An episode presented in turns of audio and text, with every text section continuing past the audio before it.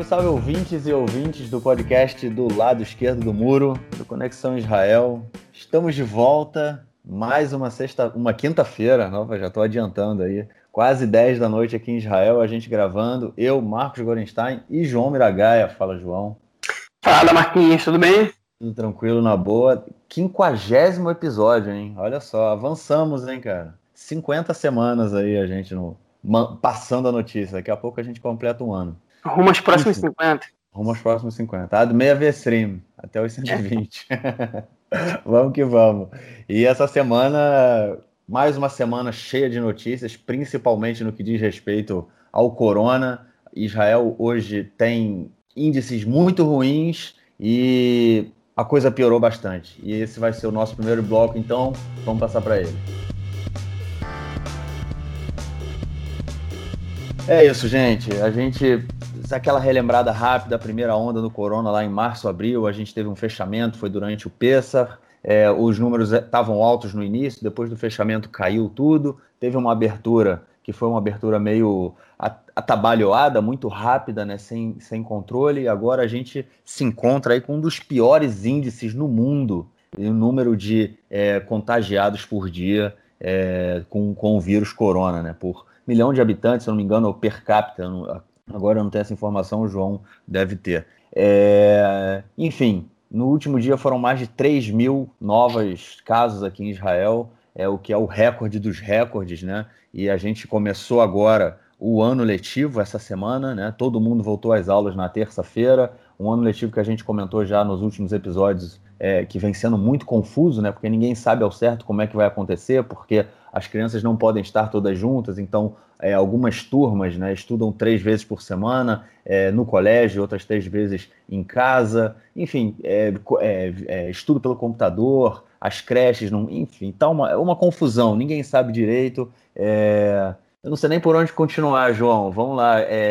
tem também um, agora o, o, essa semana também houve outra crise com o Projector, né, que é o responsável aí por é, resolver a crise do corona, o Rony Gamzo, ele tem um projeto de, que são as cidades vermelhas, né, ele, cidade, é, cidade de acordo com cidades dos sina, sinais, né, o projeto dos sinais, vermelho, amarelo e verde. E, e as cidades vermelhas, no caso, seriam que estão com mais número né, de casos e elas deveriam ser fechadas, então, passar por um fechamento. É, hoje a gente tem muito, mais de cerca de 33 cidades aí que estão no vermelho, a grande maioria delas cidades árabes, e tem também cidades religio de, de ultra-religiosos. É, e nessas cidades o ensino não voltou, a educação não voltou, e essa, no essa noite foi decretado, hoje, né, não essa noite, mas hoje já foi decretado também o fechamento, a quarentena nessas cidades, o que está dando muita confusão. É, enfim, e o Gamzo, né, que entrou aí, né, o, Proyector, que entrou com o objetivo de diminuir o número de, de novos infectados por dia para 400, né, na época que ele pegou o caso aí era acima de mil já, 1.500 mais ou menos, 1.300.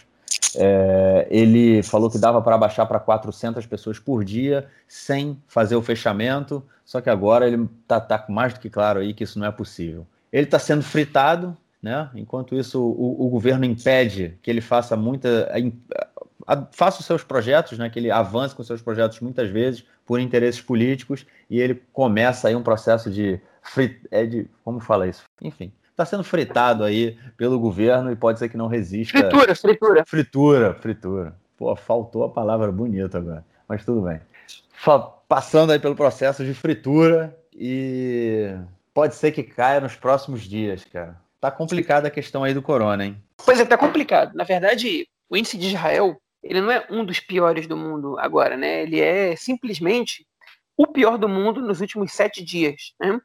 É, e no último dia, ele é disparado o pior do mundo por milhão de habitantes entre os países com mais de um milhão de pessoas. Só para ilustrar, esse gráfico é facilmente encontrável no Google. Esses gráficos já né, tem muitos sites que fazem a medição por pessoa, né, por milhão de habitantes, e no gráfico que conta com todos os países, Israel só está atrás no, por milhão de habitantes no dia 3 de setembro, que é o dia que a gente está gravando, é, das Ilhas, Caico, Ilhas Caicos e de Aruba, hein, que são países com populações muito pequenas. É, Israel está na frente de todos os outros países, inclusive países com populações muito pequenas também, como Maldivas, Andorra e tudo e outros mais, que se tiverem, enfim, é, meia dúzia de casos já é uma, uma quantidade por milhão muito grande. Nos países com mais de um milhão de habitantes, e aí vai desde países com população pequena até a China, né, é o país mais populoso do mundo, Israel está é, tá na frente é, nos últimos sete dias, com quase 200 casos, 199,3 casos por milhão de habitantes.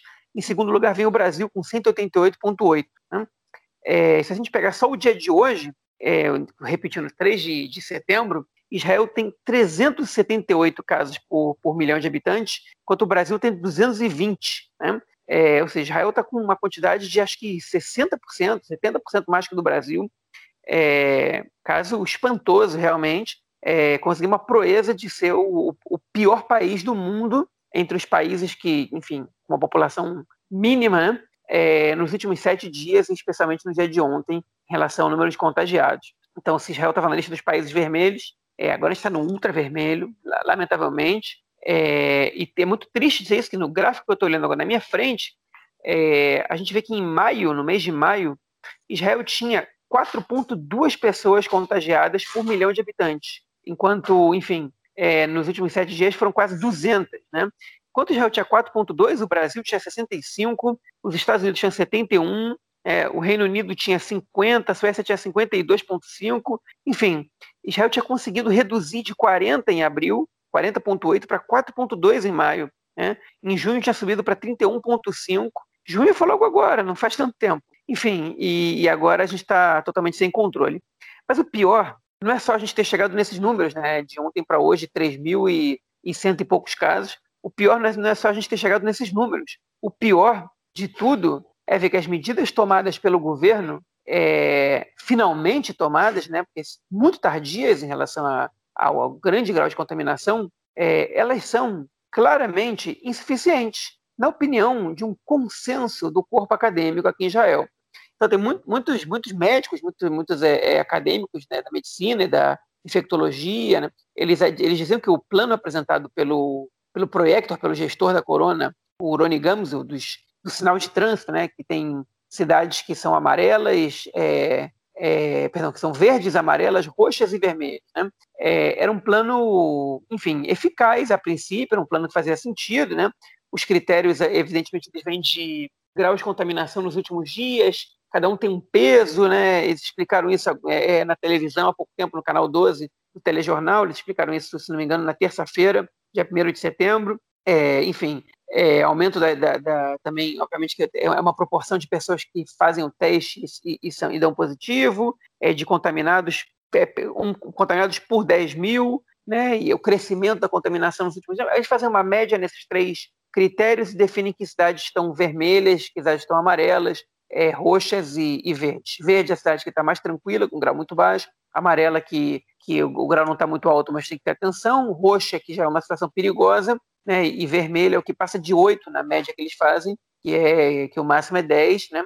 Mas quando uma cidade entra no 7.5, 7.6, é, a atenção já começa a ficar redobrada. Eles medem isso a cada duas semanas. Enfim, é, a, a, o projeto do Gams, que ele já está há três semanas tentando aprovar ela no gabinete da Corona e os ministros estão adiando, adiando, adiando, e finalmente é, é, no dia de hoje, né, dia 3 de setembro, eles, eles decidiram aprovar, ele lança um fechamento, um lockdown para todas as cidades que estão vermelhas. Né? É, finalmente, pelo menos isso, são mais ou menos 600 mil pessoas, né? e um dado curioso é que são, a gente está falando de 33 cidades, mais alguns povoados, né? é, das quais, dessas 33 cidades, 28 são de população árabe, em sua grande maioria, e 5 são de população ultra-ortodoxa. Né? Entre elas, Bnei Brak, que está entre as maiores cidades de Israel, é, e Beit Shemesh também, são duas das maiores cidades do país. É, e a outra, Tveria, né, Tibérias em português, é uma cidade que também está com grau de contaminação muito alto, é, mas a população não é só ultra-ortodoxa. Né? Em inclusive, foi uma bagunça, porque às 11 horas da noite, da véspera do início do ano letivo, para o 1 de setembro, é, o, Ministério da, o Ministério da Saúde anunciou que os alunos não iam ter aula, e o Ministério da Educação disse que era contra isso, enfim, e, e os pais tipo, acordando no dia seguinte, sem saber o que fazer, é, isso não aconteceu só com Tibérias, aconteceu com outras cidades também. As aulas foram suspensas nas cidades vermelhas antes do fechamento ser anunciado, né? como eu disse, o fechamento foi anunciado na, na quinta-feira, dia 3, as aulas foram suspensas no dia 31 de agosto, né? na, na segunda-feira. É, e, na, e, na, cidade de Betar Elit, que é uma cidade que está do outro lado da linha verde, ou seja, um assentamento na Cisjordânia, assentamento que já tem status de cidade. Né? É, status de cidade em Israel é dada para lugares que têm pelo menos 20 mil habitantes e que reúnem todas as, as condições necessárias para serem consideradas cidades. Enfim, Betar Elit, que é a maior cidade israelense na Cisjordânia, é, decidiu por conta própria, algumas escolas decidiram por conta própria, que não iam obedecer à regulamentação do Ministério da Saúde é, e do Gabinete da Corona e que iam, iam abrir normalmente e que as aulas iam funcionar. Não só escolas, como yeshivot, que são academias rabínicas, né, que são é, que reúnem um grande número de jovens nessa, nessa cidade, principalmente de jovens, mas também de, de adultos, enfim, ignorando as determinações e contribuindo para o aumento, para a aceleração né, da contaminação em cidades cuja contaminação já é muito alta. Né? Então, enfim, é, mas vamos fazer um pouco de retroativo nisso, né? Vamos voltar um pouquinho para trás. É, nessa semana, antes desse, dessa, dessas medidas serem anunciadas, quando o número de contágios por dia estava na faixa de 2 mil e pouco, é, o, já, já, se falava nessa possibilidade de fechamento dessas cidades vermelhas. E o, os ministros ultra-ortodoxos que fazem parte do gabinete da Corona, em especial o Litzman, que é ex-ministro da Saúde do Partido Judaísmo da Torá, e o Ariel Deri, do Partido Chas, né? partido ortodoxo, ultra-ortodoxo sefaradita, eles se posicionaram contra. O Deri, inclusive, dizia que tinha que fazer um fechamento, um lockdown no país inteiro, é, não, só, não só nas cidades vermelhas. Enfim, é, eles foram contra, e o Rabino Kanievski, que é um dos rabinos mais importantes de Israel, do público askenazita, é, da, da, da, linhagem dos lituanos, né, que é, enfim, o mundo ultra-ortodoxo askenazita, ele é dividido entre, entre racídicos e lituanos. É, os, enfim, os, ele que é um dos dois principais rabinos, tem muitos seguidores e apesar do papel do rabino no público lituano não ser igual ao do, ao do no racidismo, né, o rabino com autoridade quase que é, é, com poderes reais no racídico muitas vezes, ele tem uma influência muito grande e ele é, recomendou abertamente a que os jovens ultra-ortodoxos não realizassem exames para detectar coronavírus. Né? Ou seja, é, ele desestimulou que se faça exames. Ele está dizendo, se vocês fizerem exames, eles é, vão, vão detectar o número de contagiados, vão querer fechar é, as cidades e proibir a gente de frequentar as sinagogas e academias rabínicas, então não façam. Ele já tinha recomendado as pessoas a desobedecerem, esse mesmo rabino, que já é um senhor de idade, né, a, a, desobedecerem recomendações de fechamento na, na, primeira onda, e agora ele veio com essa. É, a crise entre o Rony Gamos, né, o gestor da Corona, e o público ultra-ortodoxo já estava bastante acentuada desde a carta que o Rony Gamos enviou para o primeiro-ministro ucraniano pedindo para limitar o número de israelenses que entravam no país em ocasião do, do da, enfim, da, da, peregrinação do túmulo do Rabino Nachman, é, e agora azedou de vez, porque ele mandou fechar é, várias cidades ultra-ortodoxas, se bem 28 das 33 cidades são árabes, o público ultra-ortodoxo afetado ele é cerca de metade né, do, do, do, do, público afetado. As cidades árabes são muito menores do que Bnei Brak, Beit Shemesh, por exemplo, e Elad, é, a população ultratóxica de Tvéria, né, de Tibérias, enfim, dá, dá, dá, mais ou menos 300 mil pessoas, 300 mil judeus, 300 mil árabes, dos quais os judeus são entre 80% e 90%. E, e enfim, as, as informações que, que, que, a gente ficou sabendo hoje, né, que saíram nos jornais e tudo mais, foi que teve uma discussão muito grande entre o Litzman e o Rony Gamzo, que o Litzman acusou o Gamzo de estar atuando de propósito para prejudicar o público ultra-ortodoxo, é, exigindo que ele peça desculpas públicas pela carta que ele enviou para o primeiro-ministro da Ucrânia, senão não tem conversa. E, enfim, estão ameaçando a própria coalizão. Ao que tudo indica, bom, o Gamos não pediu desculpas, não pediu desculpa nenhuma, e o Netanyahu, ele parece que está bancando as gestões do Gamso e não a do público ultra-ortodoxo, ainda que seja na moita, né? não publicamente. Ele não quer se indispor como população ultra-ortodoxa, ele não quer perder apoio na, no, nesse governo de união dele, dos partidos ultra-ortodoxos, então, é, ele está bancando é, o Gamso, aparentemente, por trás. Né? A gente não pode ter certeza disso. Enfim, o que, significa esse fechamento de, desse, dessas regiões vermelhas? Né? Olha, para começar isso, a gente tem que dizer, o fechamento ele é só a partir de segunda-feira. Está gravando na quinta-feira. Já são cinco dias que essa população ela pode circular livremente pelo país. Israel é um país pequeno de 21 mil quilômetros quadrados, se incluir os territórios, é, chega mais ou menos a 28 mil, né, sem incluir os territórios é, um país menor do que o estado de Sergipe, né, que é o menor estado do Brasil, uma população de mais ou menos 9 milhões de pessoas, quem, quem conhece Israel sabe que as pessoas circulam muito de uma cidade para outra. Né? Eu moro em Kfar e algumas vezes por semana eu vou para Jerusalém para trabalhar. É, enfim, é, isso é muito comum aqui no país. As pessoas têm famílias que, que vivem cada um num lugar e se visitam. E, e enfim, é, é aqui em Kfar na cidade que eu moro, que fica ao, ao, nordeste de Tel Aviv, tem muitos trabalhadores árabes que vêm das cidades de Tira e de Taibe. Tira é a cidade, enfim, que eu o tempo todo vou lá para comer e para comprar alguns produtos mais baratos e tudo mais. Tira é a segunda cidade com maior índice de contaminação do país, só perto para Bnei Brak. É, e Taibe é a terceira maior cidade árabe do país. As duas estão vermelhas. É, e muitos trabalhadores dessas cidades, inclusive é, várias é, professoras de jardim de infância da minha filha, é, vêm dessas cidades. Né? E a partir de segunda-feira, de repente, eu queria saber o que vai acontecer na, cidade que eu moro, na cidade aqui perto, quando, quando, quando, esses trabalhadores deixarem de vir. Né? Esse é um dos principais problemas. O que vão fazer? Vão contratar novos trabalhadores? É, não é fácil você contratar um corpo docente, não um corpo docente exatamente, mas professores para jardim de infância do dia para a noite. Isso não vai acontecer. Né? É, até lá, essa, é, até segunda-feira, de hoje, quinta-feira, até segunda-feira, essas pessoas não, não têm risco de contaminar as outras pessoas, esse fechamento não é, não é feito. Né? É, enfim, tipo, esses trabalhadores que vêm para cá, vão ter contato com a população local de Farsaba é, de, de, de, de quinta-feira a segunda-feira, que é o dia que eles se dão conta que tem que fechar, que tem que fazer o fechamento dessas cidades, né? É, e se essas pessoas perdem o emprego porventura, né? o que, vai acontecer? Porque, enfim, a gente está falando da população árabe nesse caso, né? É, que é uma população que tem dificuldade de, de, de se enquadrar é, e de, se considerar parte do Estado de repente, é, eles se dão conta, né, e já se deram com certeza, não são, ninguém é bobo, enfim, fa fazem a relação né, de que a maioria das cidades fechadas são árabes e que a população árabe está perdendo emprego, depois não vai recuperar, o índice de desemprego em Israel está na casa dos 20%, né, você não pode se dar o luxo de perder seu emprego agora.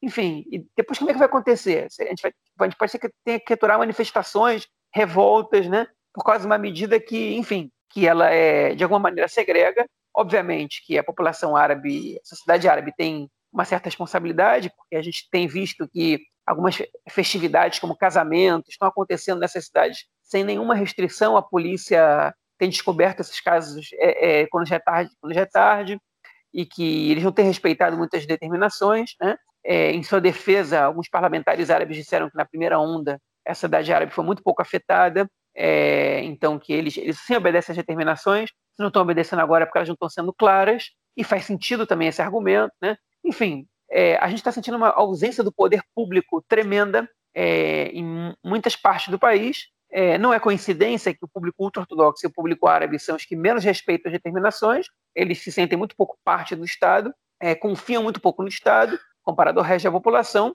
é, e essa medida de você fechar só as cidades vermelhas, dando cinco dias para isso acontecer, na opinião de todos os especialistas que eu escutei hoje, desde que ela foi tomada, se não foi tomada até agora, em especial ao Gabi Barbas, que, que era o cotado para estar tá no lugar do gestor do, da Corona, o Rony Gamos, e não está porque não aceitou, né? é, ela, é uma, ela é uma estratégia equivocada, que vai levar a gente a um lockdown, já admitido pelo Rony Gamos, é, invariavelmente, porque ela não vai resolver o problema. Está tarde demais. Você é o país que tem mais contaminados por dia por milhão de habitantes no mundo. Você não pode, é, é, é, de repente, fazer um lockdown é, parcial. Precisa fazer uma atitude séria agora. Você precisa, você precisa, enfim, fazer um lockdown grande, um fechamento grande, proibir as pessoas de se mexerem, é, é, de saírem de casa, de, enfim, de, de, de, de contaminarem outras pessoas, de se encontrarem, de criar ocasiões sociais, para que você possa reduzir drasticamente e poder trabalhar com a meta que eles dizem de 300 a 400 casos por dia. Né? É, Gabi Barbas, agora para encerrar minha fala, estava agora no canal 2 é, e disse que claramente que, que o projeto do, do, sinal de trânsito não é o que ele faria, mas é um projeto que ele pode dar resultados, mas nessa altura do campeonato, com um governo que bate cabeça um com o outro, que se ataca. Até agora, o, o, o Rony Gamzo fez uma, uma, uma, uma não, nem foi nem indireta, mandou uma direta para o Yariv Levin, que é o, que é o é, presidente da Knesset, dizendo que ele tem atrapalhado é, é enfim, a programação é, que, ele, que ele tem apresentado para combater a corona, que ele tem colocado no último lugar da fila dos projetos tudo mais, para serem votados, e que isso é prejudicial para o combate à corona e que isso vai levar Israel a um fechamento a qualquer momento. Enfim, o governo está em negação, claramente ele está esperando chegar na, na linha vermelha que ele estabeleceu, que são 800 doentes em estado grave, é, a gente não está muito longe disso, a gente já tem quase 500, é, mas com um número crescendo tanto assim, a gente vai chegar nesse número rápido e aí vai ser o que o governo precisa para instaurar o fechamento.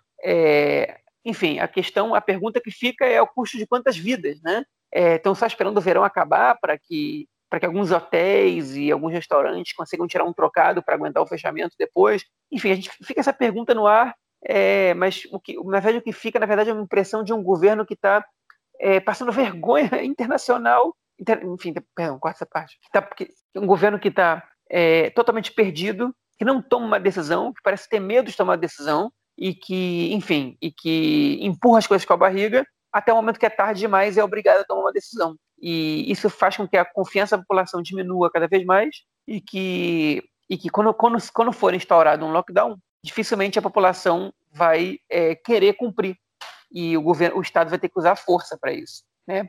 O que provavelmente vai acontecer, com certeza, nas cidades ultra-ortodoxas e nas cidades árabes. Bom, é isso aí. Né? A gente está numa situação bem complicada com o corona aí, vamos ver como é que vai ser o avanço da, da pandemia aqui em Israel, como é que o governo vai lidar com isso. Acho que em 10 dias, 10, 15 dias, né, a gente vai ter um quadro também diferente, porque é o período da volta, como a gente comentou, né, a volta às aulas. E daqui a e nesse período a gente, em duas semanas, a gente vai começar a ter o retrato do que, que aconteceu, né, na volta às aulas. Se os casos vão aumentar, se não vão aumentar e, e como é que essa essa crise aí vai ser feita, se vai ter fechamento ou não. E agora, uma coisa que você falou no final, eu estava pensando justamente hoje. Se for feito outro fechamento, a população não vai fechar, não vai ficar, não vai obedecer, né? É, eu acho que no, naquele, naquele período, né, que foi também o período da festa de Pessah, né, a Páscoa judaica, é, onde as famílias estavam em, em, em, quarentena, era fechamento, a gente não podia sair de casa,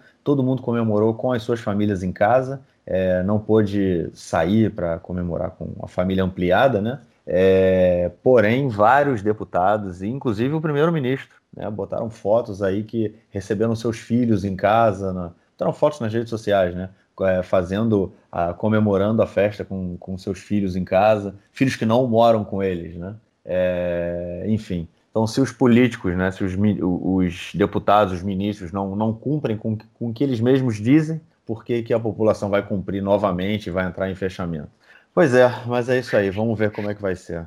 Eu queria só, só destacar que essa semana a gente recebeu um e-mail do ouvinte Otávio Zalewski, é, que questionou é, por que, que a gente fala sobre o fechamento ser importante é, de algumas, enfim, de estabelecimentos comerciais e tudo mais, e, e, não, e, não, se refere às manifestações que estão reunindo mais de 20 mil pessoas todas as semanas na frente da casa do primeiro-ministro. Enfim, é, eu vou dar a resposta que eu escutei de profissionais. Eu não sou profissional da área da saúde, então o que eu posso fazer é escutar quem entende do, do, do assunto. Né? É, quem falou isso foi o Gabi Barbas, e ele foi respaldado por, é, por pesquisas é, que, que dão respaldo, enfim, a essa, a essa visão. Ele disse que ele não é nenhum entusiasta das manifestações na frente da casa do primeiro-ministro, por serem aglomerações, mas que 20 mil pessoas a céu aberto, a grande maioria usando máscara, é, tem um risco de contaminação muito baixo muito inferior, por exemplo, a, é, que, a um restaurante com 10 pessoas na parte de dentro, com janelas fechadas e ar-condicionado ligado. Então, é, as manifestações elas não são é, um grande perigo para a contaminação e de fato o que está vendo é que as pessoas que estão comparecendo às manifestações elas não estão especialmente falando apresentando é, estão apresentando é, testes positivos do corona ao contrário, por exemplo, do que acontece em academias rabínicas, é, em, em, em, sinagogas, né?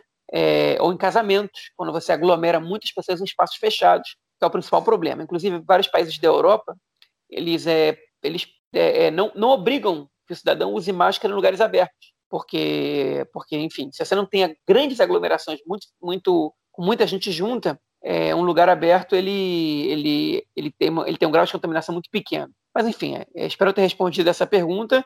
É, não é a informação eu só trago, não é uma questão de opinião minha, é só a informação que eu, que eu escutei de profissionais. É isso. Vamos então passar para o nosso segundo bloco, onde a gente vai falar aí das notícias que agitaram a política essa semana.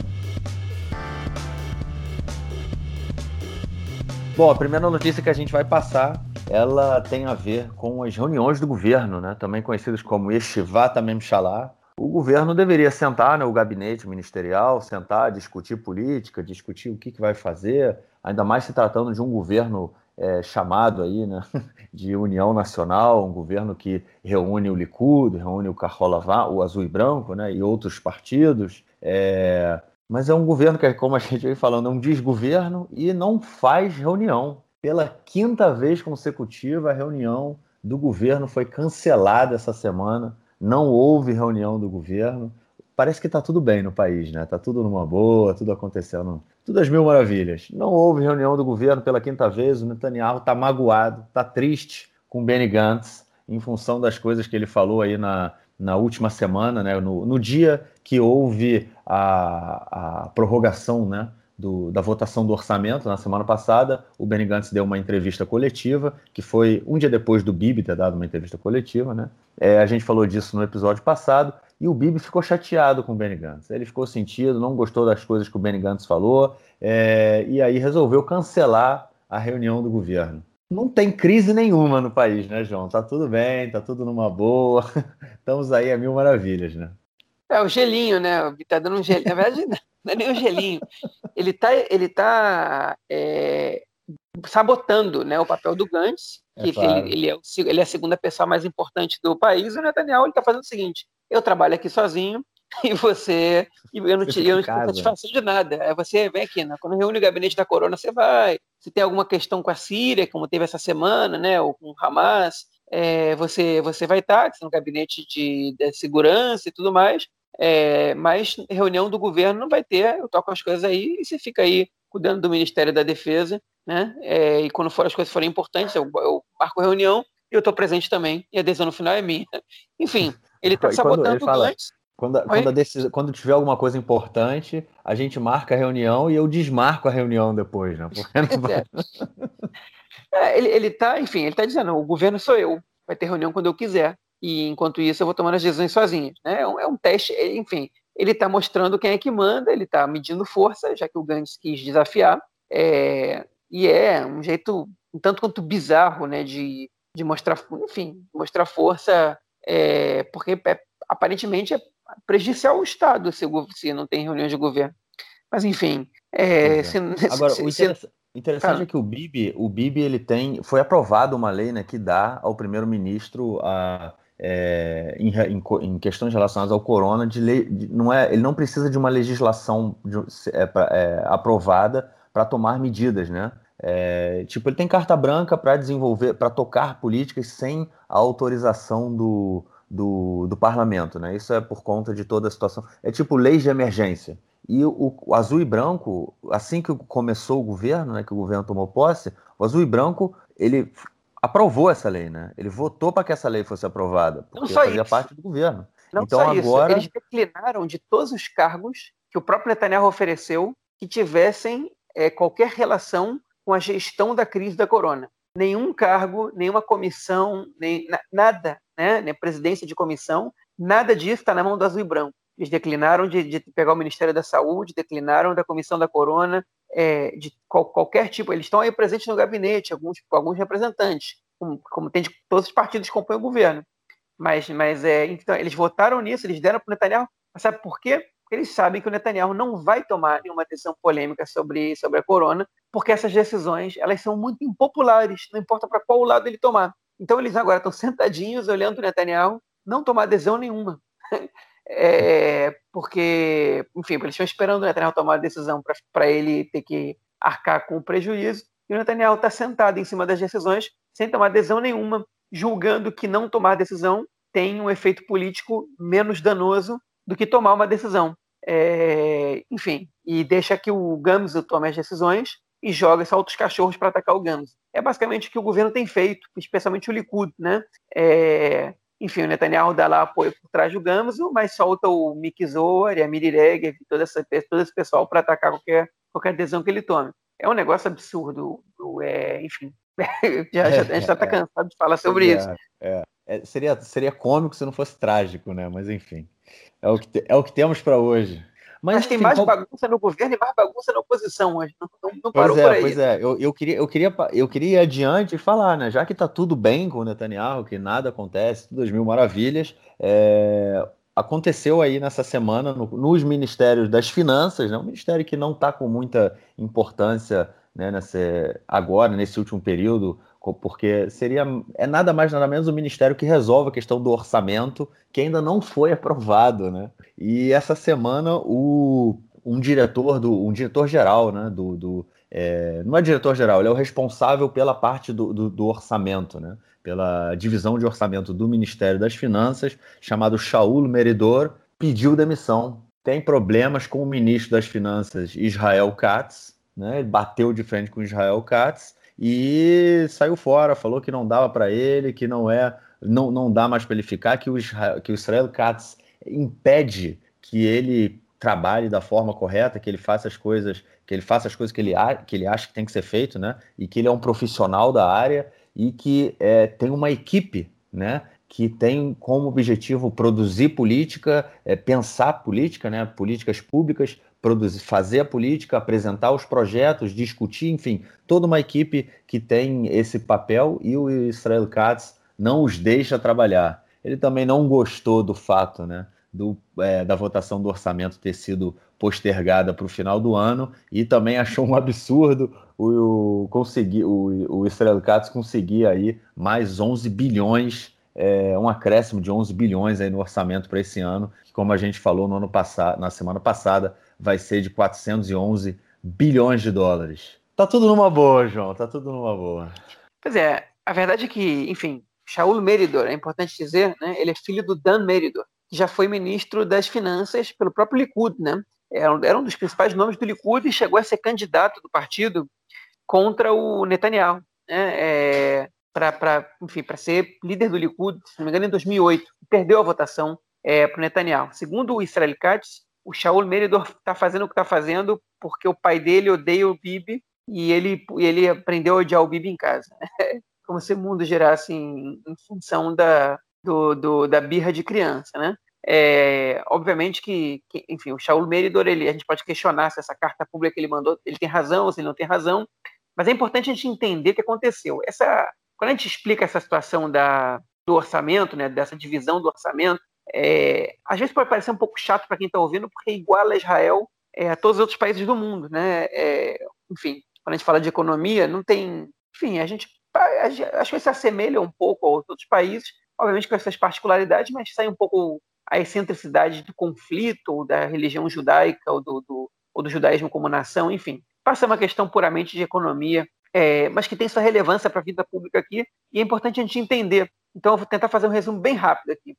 É, essa divisão do orçamento é, é, um, é, uma, é uma divisão interna do Ministério da, das Finanças, né, que ela é quase autônoma e ela, ela, ela é praticamente formada só por funcionários é, é, é técnicos, né, que tem, e esses funcionários têm muito poder. E o Shaul Meridor, ele era o, o, chefe, né, o diretor dessa, dessa divisão. O que, que essa divisão faz? Basicamente, eles que constroem o orçamento. O ministro chega lá e diz, mais ou menos, que, que, ele quer, quais são as prioridades dele, hein? mas essa divisão é quem monta o orçamento, é quem explica para o ministro, olha, você não pode tirar isso aqui daqui, você não pode fazer tal e tal coisa, você tem que jogar com, com um limite de tanto a tanto, porque eles conhecem isso, são pessoas que estão trabalhando há anos ali, que têm noção de quanto se gasta, quanto não se gasta, tem contato direto com o Banco de Israel, com o Banco Central, enfim.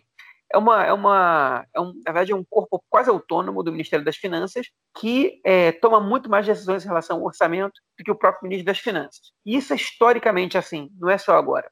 É, e exatamente pelo fato de eles terem muito poder, e às vezes eles se julgam é, mais importantes que o próprio ministro, né? E aí vem uma crítica que a gente tem que fazer a essas pessoas, né? É, é normal que o ministro das Finanças ele chegue com a sua agenda política e diga: agora eu quero que as coisas sejam diferentes aqui. Eu quero que a gente comece a, a investir tanto nisso aqui e menos nisso aqui. Eu quero que o orçamento seja mudado drasticamente, porque o que a gente acredita que tem que fazer é tal e tal coisa. Né? Isso é legítimo, é correto do ponto de vista político, que o ministro das Finanças decida, né, de acordo com a sua maneira de pensar o que o Estado precisa, é isso. Hein? Fazendo, enfim, terminando essa, essa, essa parte, agora a gente tem que ver o que aconteceu é, o Israel Katz ele levou para o Ministério das Finanças uma diretora-geral que tinha sido diretora-geral do Ministério dos Transportes durante todo o tempo que ele foi ministro dos Transportes, uma pessoa em que ele confiava, okay? que é, aparentemente, a gente comentou na semana passada no podcast, está é, quase pedindo demissão, revoltada com ele, é, porque ele tá, ela está sendo humilhada em público, né? ela está levando informações técnicas e ele grita com ela, não escuta, não faz nada que ela, que ela, que ela pede, tipo, que ela recomenda, e que esse parece ter sido o comportamento dele, de acordo com as fontes, com todas as fontes, praticamente todos os jornalistas, dentro das reuniões internas do, do, do, do Ministério das Finanças, em especial com a divisão de orçamento. Né? A divisão de orçamento apresenta para ele os perigos que, que, que, que enfim, para a economia do país que tem e para o próprio orçamento, é, os planos que ele tem apresentado, esse bilhão que ele quis, que ele quis investir agora nos Haredim, né, no ultra-ortodoxo, e ele não está nem aí. Ele, ele disse claramente, né, isso ele reconheceu na televisão, no canal 12 também, eu é, digo para vocês o que vocês têm que fazer e vocês e vocês o trabalho de vocês é fazer o que eu quero que vocês façam. Né? Enfim, e aí o Shaul Meridor, ele, ele já cheio de poder que ele estava acostumado a ter, e, e, e na, no seu entender,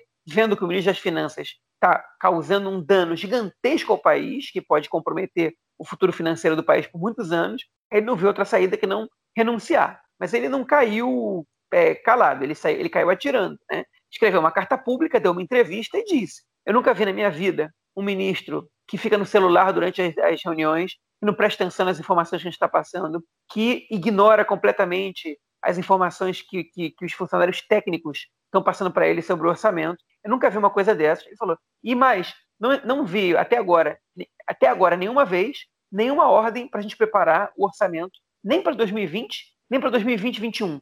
Ou seja, toda aquela discussão se o orçamento é ser anual ou bienal, né, é, que na verdade não é exatamente bienal, porque já está na metade do ano, já passou a metade do ano, é, na verdade era uma discussão supérflua, de acordo com o que apresentou o, o Shaul Meridor, porque o, o Israel Katz, ministro das Finanças, não movimentou o, o, o Agafa Taxivim, que é a divisão de orçamento do Ministério das Finanças, para preparar o orçamento, nem porque o Netanyahu queria fazer. Ou seja, realmente o Netanyahu estava apostando em eleições. Ele não tinha um orçamento para apresentar. Mesmo que o Gantz concordasse em apresentar em votar um orçamento só para 2020, contrário ao que foi combinado no acordo de coalizão, o Ministério das Finanças não tinha um orçamento para apresentar, porque o ministro das Finanças não incumbiu os seus profissionais a prepararem o orçamento. Ao contrário, ele foi acrescentando gastos e mais gastos, ele foi é, é, pegando mais e mais recursos do próprio ministério, sem que tivesse qualquer planejamento, o que é muito maléfico para as finanças do Estado, para os credores, para todo mundo, é, para, para uma segurança do Estado, inclusive do ponto de vista liberal, né, que você tem que ter compromisso, responsabilidade fiscal e tudo mais. Como é que você tem sem ter um orçamento? Você, o, o, o, governo está distribuindo dinheiro e não existe um compromisso de quando esse, de onde vai sair esse dinheiro, quando esse dinheiro vai ser pago, quando vai ser devolvido, se vai ser empréstimo, qual vai ser os juros, qual vai ser isso, de onde vai sair, de onde vai tirar, onde vai botar mais, enfim. Nada disso está tá decidido quando você não tem um orçamento, você trabalha com orçamentos tampões, com dinheiro sendo retirado do nada, sem dizer de onde vem, nem para onde, onde vai, não sabe não, de onde vem, né? E, e o Charles Meridor explodiu nessa situação e renunciou e falou: já chega. E tem coisas que eu posso aceitar e coisas que eu não posso aceitar. Né? E saiu atirando, caiu atirando, mandou carta pública. E a resposta do Katz vai ser a resposta: quem não está satisfeito, foi a decisão certa dele renunciar, porque se ele não estava disposto a trabalhar de acordo com a agenda política que eu tenho, então eu preciso botar uma pessoa mais competente e que está de acordo comigo no lugar dele. Né? Além de ter feito a acusação de que ele estava atuando por raiva do Netanyahu, porque o pai dele odiava o Netanyahu. É, enfim, o pai dele se retirou da vida política, se não me engano, em 2013, nas eleições de 2013. O, se não me engano, o Dan Meridor saiu da, da, vida política e agora não sei o que ele faz exatamente. Mas essa foi a situação. E Israel Katz, é, se, se, me arrisco a dizer que se fazem uma pesquisa de opinião sobre o desempenho dos ministros em Israel hoje, ele é o ministro menos popular do país, menos inclusive que o, ministério, o ministro da Cultura, que não consegue fazer absolutamente nada desde que entrou, porque a cultura está travada. Né? É, na verdade, tá, foi jogador dos leões, não recebe respaldo do, do primeiro-ministro do jeito que, que, ele necessitaria, inclusive às vezes é jogado para baixo. É, e, enfim, resolveu brigar com todo mundo, resolveu comprar briga com os funcionários técnicos, um pessoal com muito poder ali dentro, que não, não convém, não, não é conveniente, não é, não é razoável que ele esteja numa situação negativa com essas pessoas em plena crise financeira. Né? Se a situação tivesse boa, já seria um problema. A situação do jeito que está é pior ainda. É, eu me arrisco a dizer que o Israel Katz é, eu não sei quando é que vai ter eleições, né? mas é, eu, é, eu me arrisco a dizer que o sindicato cai antes de serem convocadas eleições. Bom, é uma confusão só, né, cara? Eu acho que. Eu não sei nem o que eu acho. Eu não sei nem o que eu acho, cara. Dizer que o, o cara tá fazendo isso porque ele é filho do Dan Meridor e não gosta do Bibi. É, o governo não aceita nenhuma crítica, né? É tipo, tudo, ele, qualquer crítica que é feita ao governo, eles levam para um ataque pessoal, né? Em, o Bibi, né? Tudo contra o Bibi. É, o Likud, né? Especialmente o Likud. O Likud, sim. sim. É. é. E é importante a gente frisar isso. O Shaul Meridor, ele está longe de ser um economista keynesiano, de esquerda, né? marxista, nada disso. O Shaul Meridor é um liberal, um, um cara que está acostumado a trabalhar para governos liberais. Ele falou, eu estou lá desde 2001. Eu já tinha tido discordâncias com, os, com governos, mas eu servi inclusive ao Netanyahu quando foi ministro das Finanças do Ariel Sharon. Ele falou, e é, o que eu estou fazendo agora é o que a gente sempre fez, né? Tipo, é, é a, a política econômica que a gente sempre tocou. O, o, então, é, a gente não está falando que é uma crítica que está vindo da esquerda, que alguém da esquerda querendo sabotar. Não é. É um liberal, um cara de direita dentro do governo que está preocupado com a saúde fiscal do governo, né? É uma preocupação tipicamente liberal, de austeridade e tudo mais, é, que sempre foi é, a política, pelo menos a, é pública do Bibi, principalmente quando ele foi ministro das Finanças, e que parece que ele abandonou de vez agora, é, mas, mas enfim, com Inclusive, uma pessoa o, sem, sem nenhuma capacidade de exercer isso. O Shaul Meredor ele já tinha batido de frente com o Bibi há pouco tempo atrás, quando o Bibi de, é, decidiu dar né, aquele. É, como é que chama? bom, aquele presente, presente, né? Foi o, o Bolsa Bibi, né? Que deu 750 shekel para todo cidadão, né? É, e mais um dinheiro também para as crianças, né? Então as famílias recebiam até 2.500 shekel, enfim, 3 mil shekel. E o dano merecedor, né? E todo cidadão israelense recebeu isso, independente da é, se tinha perdido dinheiro na crise do corona, se tinha perdido emprego, é, se o seu negócio faliu, enfim, qualquer um. Até os, os que continuaram trabalhando, é, ganhando excelentes salários, enfim, e houve, obviamente, né, negócios que lucraram, né? E que continuaram trabalhando e lucraram mais, enfim, todo mundo ganhou o dinheiro e o, o Shaul Meredor ele era contra essa política. É, acredito aí justamente por conta dessa, dessa austeridade, né? Que, enfim, em vez de você jogar dinheiro aí para todo mundo, você fizesse pelo menos isso de uma forma mais é, pensada. Mas enfim, não é a primeira vez que ele, não foi a primeira vez que ele bateu de frente com o governo e, e agora ele saiu fora. Mas já que a gente não está nem falando de crise, João, vamos falar de mais uma, né, cara? Porque mais uma vez a gente vê ataques ao sistema judiciário, é, ataques que vieram do atual é, líder, não líder, é o Yoshev Rosh Knesset, é o presidente do parlamento, né, o deputado Yariv Levin do, do Likud, é, atacando o, o sistema judiciário por alguns motivos, né? Foram, ele atacou, mas não foi só por uma, por uma das foram algumas decisões, né? Tipo, ele não gosta do sistema judiciário de jeito nenhum. Houve também o Israel Katz que atacou o, o, o procurador do Ministério das Finanças, né? É, enfim, a, o ataque ao sistema judiciário e, obviamente, tudo isso tem como pano de fundo o julgamento do, do Netanyahu, né? Que, por sinal, o Mandelblit, né, que é o procurador-geral do, do governo, ele disse que não há impeditivo para o Netanyahu continuar no cargo, mesmo depois que o seu julgamento comece em janeiro, já que ele possivelmente vai ter que estar no, no, no tribunal três vezes por semana. Então, como é que ele pode ser primeiro-ministro se ele vai ter que ir para o tribunal três vezes por semana? O Mandelblit disse que isso não tem problema, que ele pode ser primeiro-ministro, pode continuar no cargo, mas em função de outras decisões aí do Supremo Tribunal de Justiça é, e né, de, de, diversos setores aí do sistema judiciário, os ataques dos políticos continuaram. E isso fez também com que a, a, a presidente né, do, do, do, Supremo Tribunal do Bagaço, ela se chama juíza Esther Hayut, ela fosse, ela saísse publicamente mais uma vez, não é a primeira vez que ela faz isso, mas que ela mais uma vez sai publicamente é, para defender o sistema judiciário e falar é, denunciar né, os ataques que são feitos, é, que são realmente um, um problema e um perigo é, a essa esse elo aí, né, essa parte aí da democracia.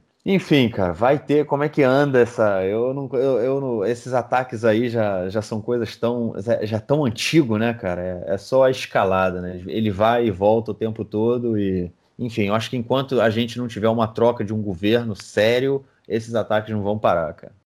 É, ou, ou até destruiu o judiciário, né? O Amir Ohana também, que é ministro da Segurança Interna, também disse que o Mandelblit atua é, somente para prejudicar o Netanyahu. É, aliás, eu queria fazer uma correção é, no bloco anterior eu disse que o Arif Levin, que o Urânio Gamos criticou o Arif Levin presidente da Knesset, não foi. Foi o Miki líder do governo da Knesset, que criticou o Arif Levin, foi a Esther Hayut, a ministra da Suprema Corte. Mas, enfim, falar mais sobre isso é, é chover no molhado. É, já falou muito sobre isso. É, só queria destacar que o, o Israel Katz, ministro das Finanças, no mesmo comentário que ele fez criticando a justiça e, e se enaltecendo como ministro das Finanças, ele disse que ele, as realizações que ele fez foram tão grandes em Israel que ele é maior do que o rei Herodes. É, eu nunca tinha visto alguém usar o rei Herodes como referência, principalmente como referência de alguma coisa positiva, né? Porque, é, enfim, o rei Herodes, ele foi, ele, apesar de ser judeu, né, de tradição idumeia, convertido ao judaísmo, a força, no caso, né, que os idumeus foram convertidos ao judaísmo à força em determinado momento, ele, ele, é, ele foi muito cruel com a população judaica na, na Judéia antiga. E, e ele usar o rei Herodes como uma referência positiva, é, evidente que ele foi um grande construtor e tudo mais, mas causou estranheza. E também a megalomania do Israel Katz, que está achando que é alguma coisa, no momento que ele, na verdade, outra vez, é o ministro mais impopular do governo. Só destacando isso, que eu achei engraçado só. É, enfim, e essa, se comparar ao rei Herodes é uma coisa que eu não imaginava ter visto nem em Israel. Então fica aí uma, mais uma excentricidade do país que causa um pouco de graça na gente. Bom, é isso. Vamos ver o que vem pela frente. Mas agora vamos, vamos tratar de uma outra crise, João. Mas agora a gente vai tratar de uma crise que não é no governo, é na oposição dentro do partido Yeshatid, né, do líder aí, ex-jornalista Yair Lapid, que recentemente também teve uma discussão engraçada com Netanyahu, engraçada de baixo nível, né, com Netanyahu no parlamento, a gente comentou disso nos últimos episódios. É, e pela primeira vez, né, lider, o Yair Lapid, né, ele formou esse partido, o Yeshatid, é, ele é o líder do partido desde então. O partido nunca passou por um processo de primárias né, para escolher o seu, a sua liderança. E pela primeira vez agora ele tem aí um adversário, o deputado Ofer Scheller, é, que resolveu sair, não sair do partido, mas enfim, sair e dizer que ele, o partido precisa renovar sua liderança e primárias seriam uma boa, uma boa chance de fazer isso. Ou seja, ele pode estar colocando aí em xeque a liderança, ou a, a liderança, né, vamos dizer assim, do Yair Lapid, que nunca concorreu com ninguém. E disse que o, primárias podem ser um problema, porque já houve outros partidos no passado que é, que, que é, tipo, é, quebraram, vamos dizer assim, né? partidos que é, tiveram muitos problemas internos e, e acabaram é, se desfazendo. Ele citou até, inclusive, o, o Partido Avodá, né? o Partido Trabalhista, dizendo que primárias são ruins né, que dividem o partido e que isso pode levar à destruição do partido. E disse também, inclusive, que é, num processo como esse, alguém pode colocar 3 mil novos militantes dentro do partido e depois, enfim, e ganhar as eleições. Ou seja, já é aí um ataque claro dizendo que pode haver, vamos dizer, ele, é, filiados de aluguel, né? Vamos dizer assim. Pare assim, não sei se vai ter as primárias, mas parece que a campanha já começou, né, cara? O curioso nesse caso, na verdade, é pensar, o, é, assim, a gente analisar o que aconteceu com o Yeshatid, né? O Yeshatid virou o segundo maior partido do país, pelo menos na preferência do eleitorado. Já tinha sido em 2013, quando o partido surgiu, desbancando o Partido Trabalhista. Depois perdeu em 2015, depois se juntou com o Hossein Israel, né, que era o partido do Benny Gantz, fizeram carro lavar no azul e branco. E agora o Yeshatid é o partido que aparece em segundo ali, quase empatado tecnicamente com o Yamina, que é o partido da direita, o direito ortodoxo. Mas quando o partido cresce, né, e tem chance, tá, hoje em dia é um pouco distante, mas quem sabe, do partido poder ter um primeiro-ministro, é natural que algumas pessoas do partido comecem a, se, a, se, a, a ter ambições políticas ali também. Né? Se você é um quadro importante do partido né, e, tá, e, o teu partido está começando a brigar pelo poder, então você começa a se enxergar, por que não eu? Né? E, e aqui, essa questão era um pouco inesperada, porque o Yair Lapid, que era um jornalista prestigiado, filho de um político, já tinha criado seu próprio partido, onde reinava absolutamente sozinho, né? Tomi Lapid, o pai de Yair Lapid, criou o partido Shinui, que era o partido de centro, reinava sozinho lá, e o, o Yair Lapid criou seu próprio partido, Yeshati, tradução tem futuro, né? Há futuro. E, enfim, é um partido que ele reinava sozinho, ele era o número um, ele montou a lista, ele convidou as pessoas, obviamente que ele filia gente, ele tem uma base de apoio, hoje em dia, que é bastante razoável, é, é, filiados, militantes, mas ele que monta a lista, né? não, é, não é nenhuma comissão, né? não tem eleições internas, tem primárias, tem nada. Acho que não é nada democrático. E, de repente, aparece um cara que se destacou ultimamente, né? ele era o número 8 do Azul e Branco, que é um número que não é nem um pouco ruim, visto que os cinco primeiros eram, eram pessoas de bastante gabarito, né? e ele foi o presidente da comissão da Corona é, durante esse tempo de eleições é, que não resultaram em nenhum governo, né? É, e ele fez um bom trabalho ali. Ele conseguiu convocar profissionais, ele fez um bom trabalho, deu recomendações para o governo, fiscalizou e é, ele viu o seu nome crescer, ele viu que ele era uma pessoa importante, ele viu que ele conseguia ter um bom diálogo dentro da oposição com os, os grupos que estão lá, inclusive dentro da própria situação, e ele disse, por que não? E desafiou o Yair Lapid.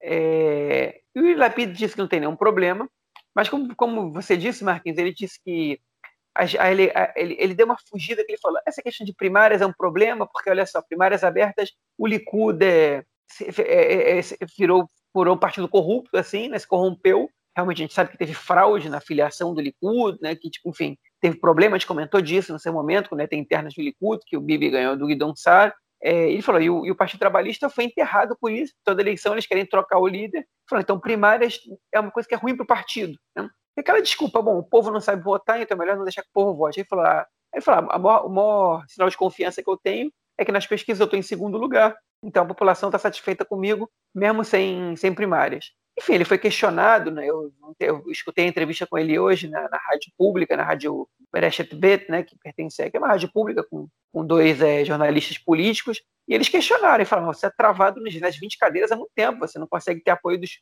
dos ultra-ortodoxos, você não consegue avançar, muita, muita gente na sociedade israelense, na população israelense, não votaria em você de jeito nenhum, você tem rejeição no mundo árabe, você tem rejeição, enfim, né, entre os partidos árabes, você não acha que é lugar, momento de lugar para outro, você vai continuar no partido? Ele falou, ah, claro que eu vou continuar no partido, se hipoteticamente tiver eleições internas e tal, é o empreendimento da minha vida, o Yeshatir, blá, blá, mas parece que o Yair Lapid, ele não vai convocar é, primárias, a menos que ele não tenha chance nenhuma de perder.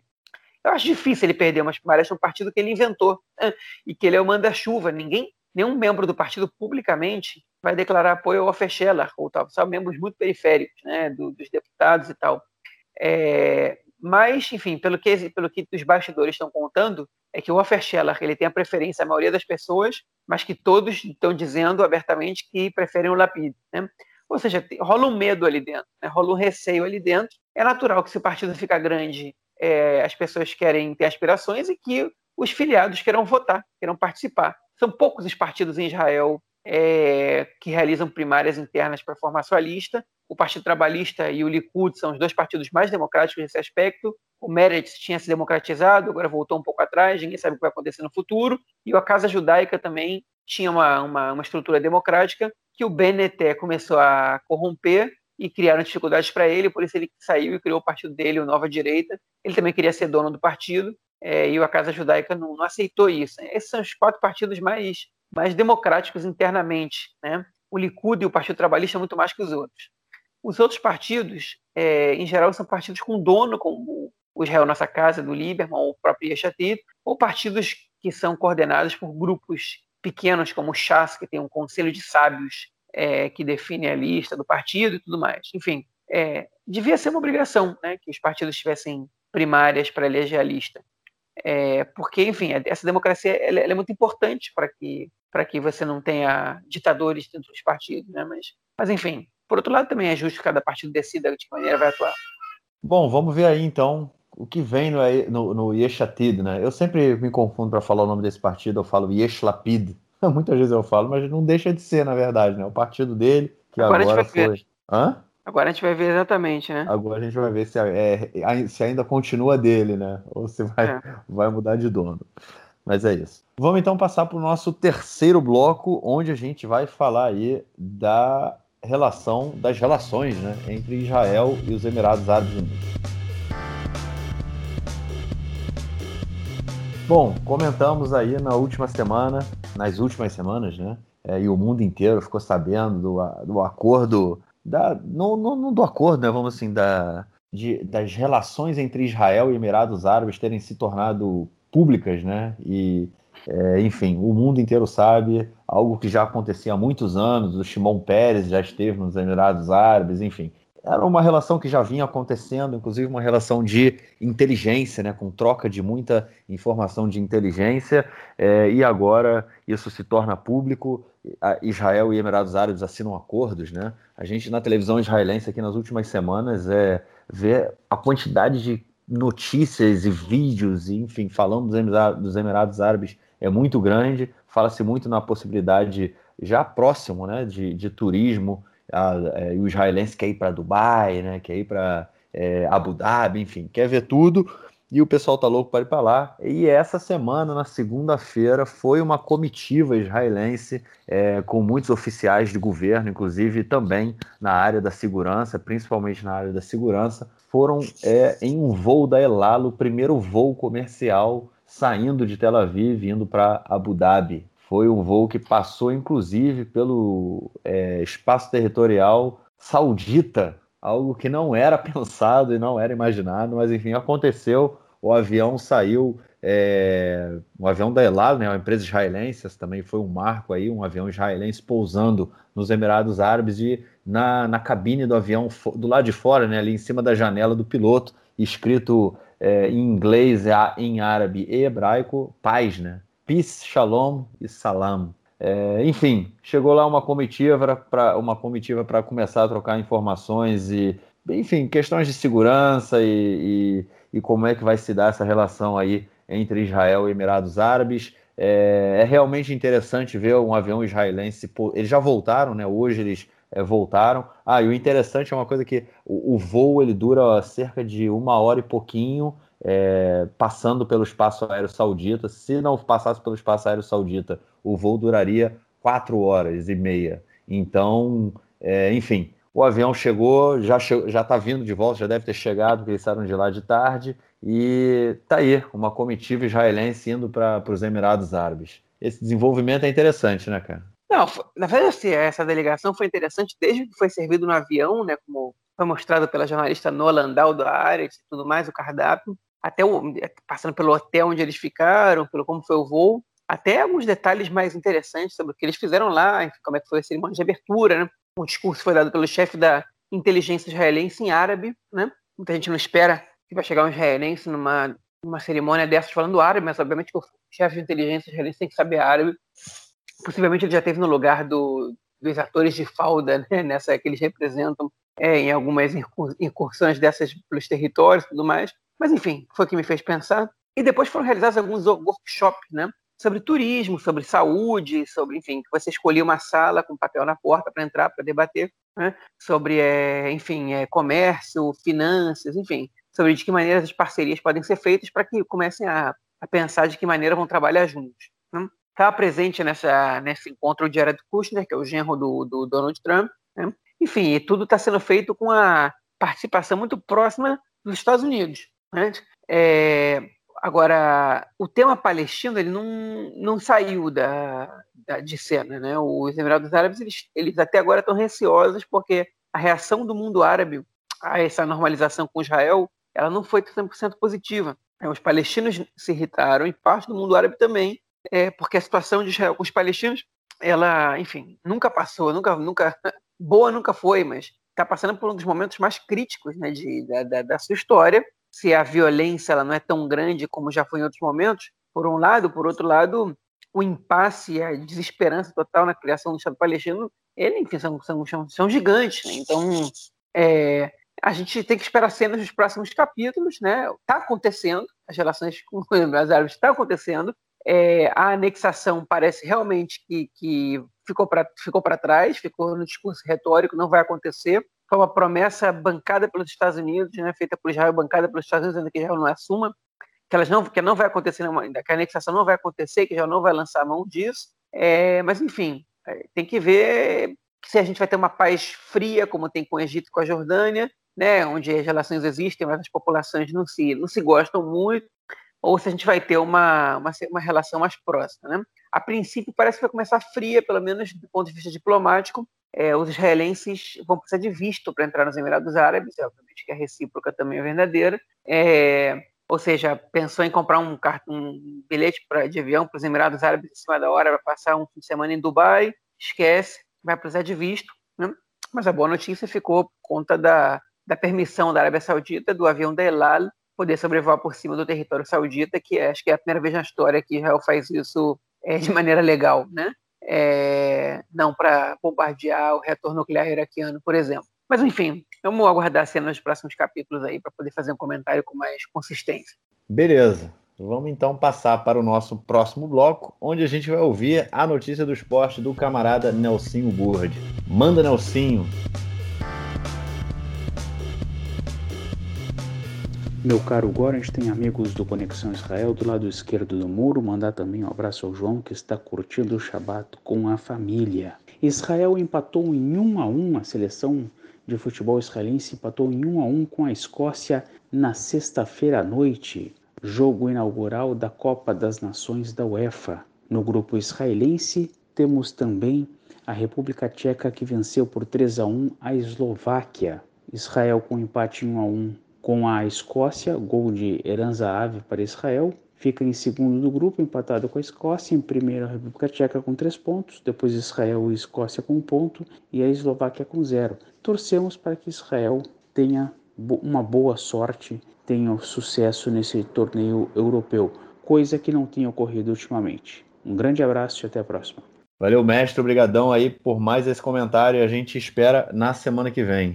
João, para terminar, a gente queria dar só queria dar só aquele update sobre o caso do estupro que a gente comentou há duas ou três semanas atrás, do estupro de uma menina de 16 anos em Eilat, né, que ela estava passando férias, e as, as primeiras informações tinham sido que ela tinha sido estuprada por mais de 30 caras, né, mais de 30 homens é, teriam participado, só que agora a polícia é, já apresentou a queixa, né, já terminou as investigações. Na verdade, não foram 30, foram 11. É, dentre esses 11, oito menores de idade. É, e somente quatro foram acusados aí de estupro, os outros é, sete foram acusados de é, participação, mas tipo apoio, né? Mas não é, o estupro em si. É, enfim, parece que o caso, é, parece que esses foram desenvolvidos. Na verdade, o número de 30 tinha sido uma informação que o primeiro suspeito tinha dado, é, mas não, não era nada provado. Ele tinha,